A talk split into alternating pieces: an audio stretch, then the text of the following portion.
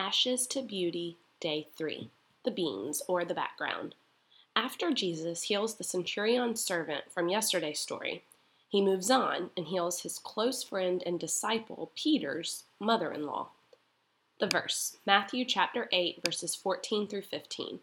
When Jesus came into Peter's house, he saw Peter's mother in law lying in bed with a fever.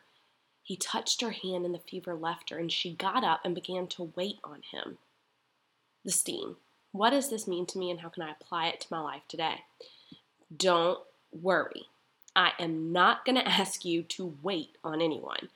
The wife and mother inside of me cringes at the mention of waiting on someone because that is my life. The second you set your feet on the floor in the morning, you are on, attending to the needs of others until you finally get to rest your head at night.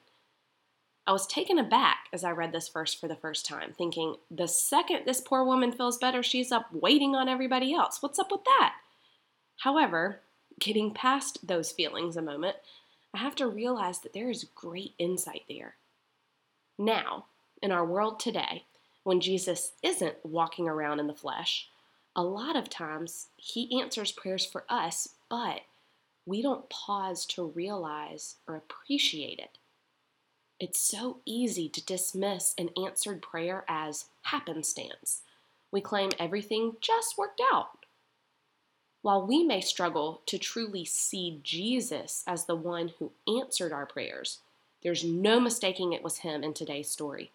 Peter's mother in law knew he was the one who had healed her. So, out of this indescribable appreciation for her life that he had just restored, she jumps up, excited and enthusiastic, to go about her work. Peter's mother in law didn't just experience an answered prayer, she tasted the sweet love that Jesus has for her. She witnessed the power of the Holy Spirit and simply couldn't wait to share that with others. When we receive our answers to prayer out of devotion, appreciation, and love for Jesus, we should seek to shine his light to those around us as well.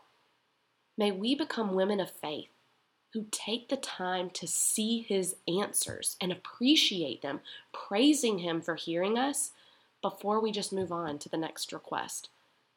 Like Peter's mother in law, may we also cherish the, gifts, the gift of another day, another opportunity to serve and love the people entrusted to our lives.